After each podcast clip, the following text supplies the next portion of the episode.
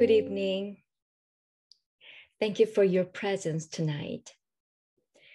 Last Dharma service, we started the Four Noble Truths, which is the heart of the Buddha's teaching. The Four Noble Truths are dukkha, the truth of suffering, and samudaya, the truth of the cause of suffering, and nirodha, the cessation of suffering, and magga, the truth of the path leading to the cessation of suffering. Last week, we focused on dukkha among the Four Noble Truths. In a nutshell, the dukkha is suffering. However, we knew that it is a lot more than the suffering. So let me summarize uh, the dukkha uh, to remind you to move to the next step. Dukkha has three aspects.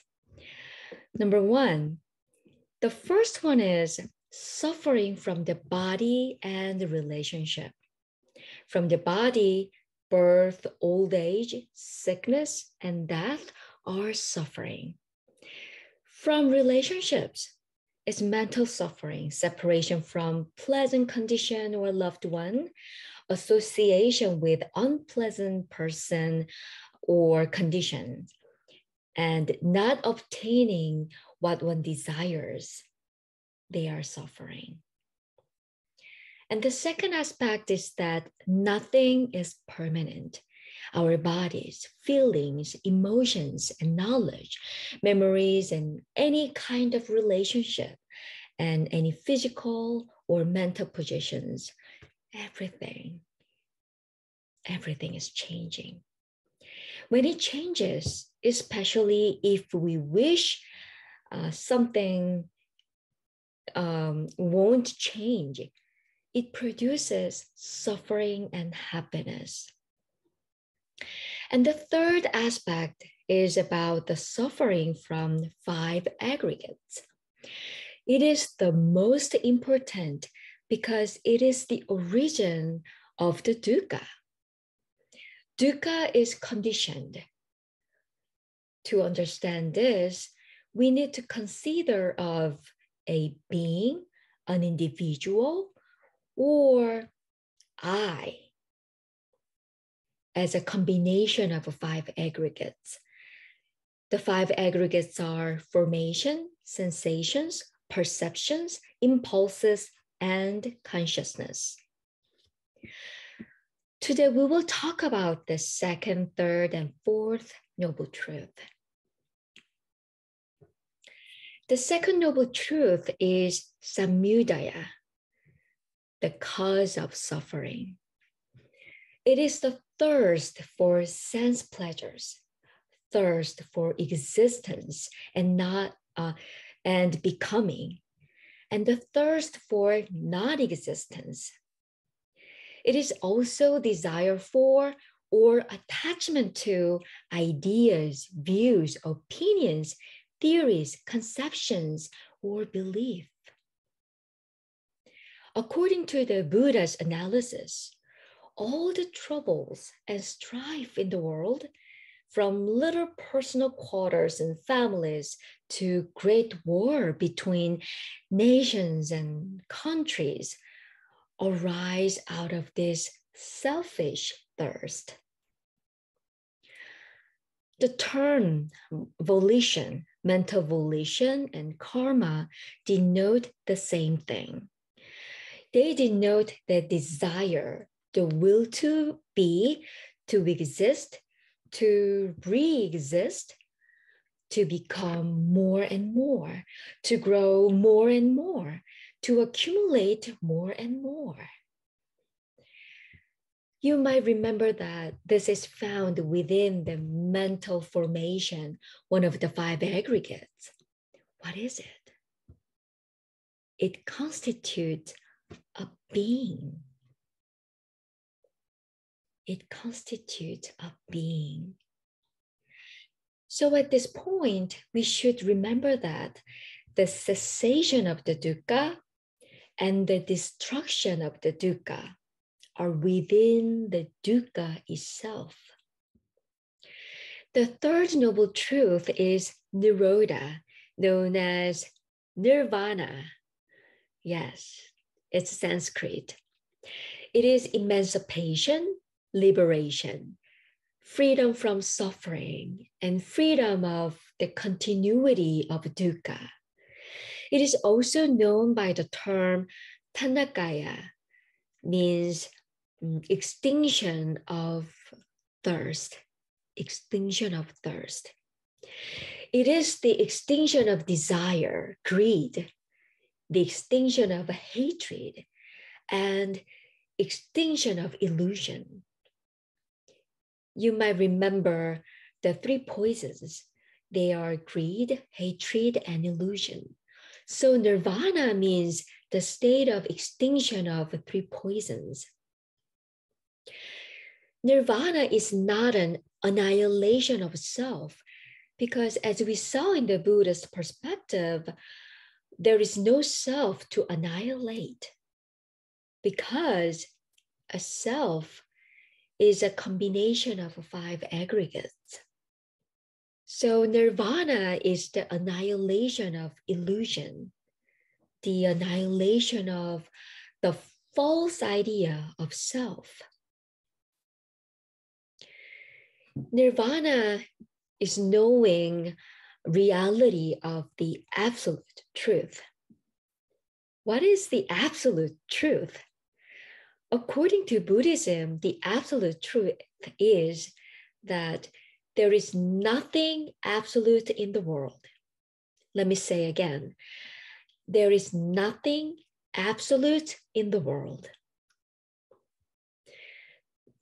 Everything is relative, conditioned, and impermanent.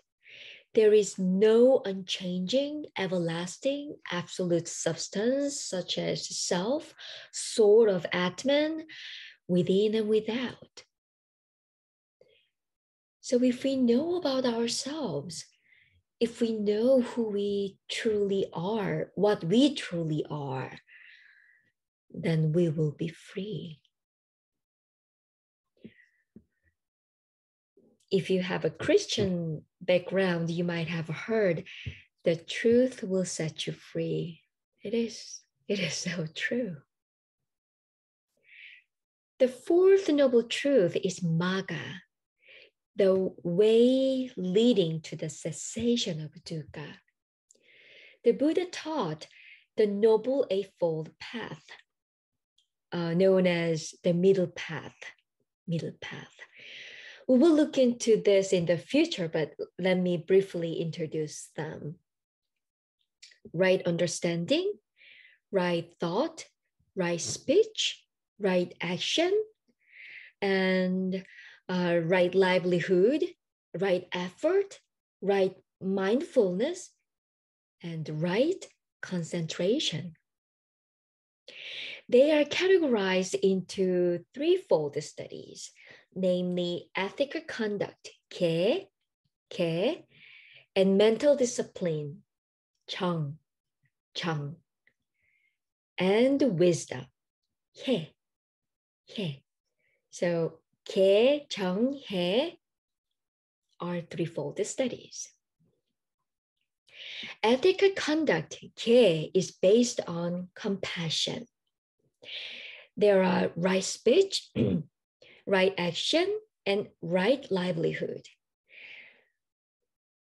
And the right effort, right mindfulness, and right concentrations are mental discipline, Chang. The remaining two factors, right thought and right understanding, go to um, constitute wisdom. Wisdom. According to Buddhism, for a man to be perfect, there are two qualities that he should develop equally. Two values. They are compassion and wisdom. If one develops only compassion and the emotional, neglecting intellectual, one may become a good hearted fool. And if one develops only the intellectual side, neglecting compassion and neglecting to feel for others, one may become a hard hearted intellect. So these are Four Noble Truths. These days, whenever I call my mom, I feel like she's not the same as she used to be. She was a brilliant, wise, and brave woman. But now she's getting old, and I can see that she's getting weak. I'm learning to be humble through her old age and sickness. I realized that it is not as easy as I thought to accept all the dukkha's and all the changes in my life and see them as they are. So then, what can I do? What can we do facing dukkha, all the suffering? First of all, we need to be mindful of what is happening in our minds. We don't want to judge anything at this point. To reveal the Iwansang in our minds is the first and the most important thing to do. When we are centered and look at them, the anxiety and fear will finally disappear because they are not true. We know that they are going to be changed. When the illusions disappear, the truth will arise naturally. That's why we practice mindfulness and meditation Tonight, I pray for you to be free from all suffering.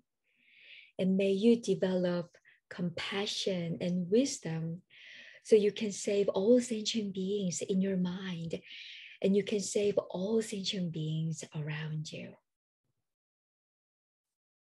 Thank you.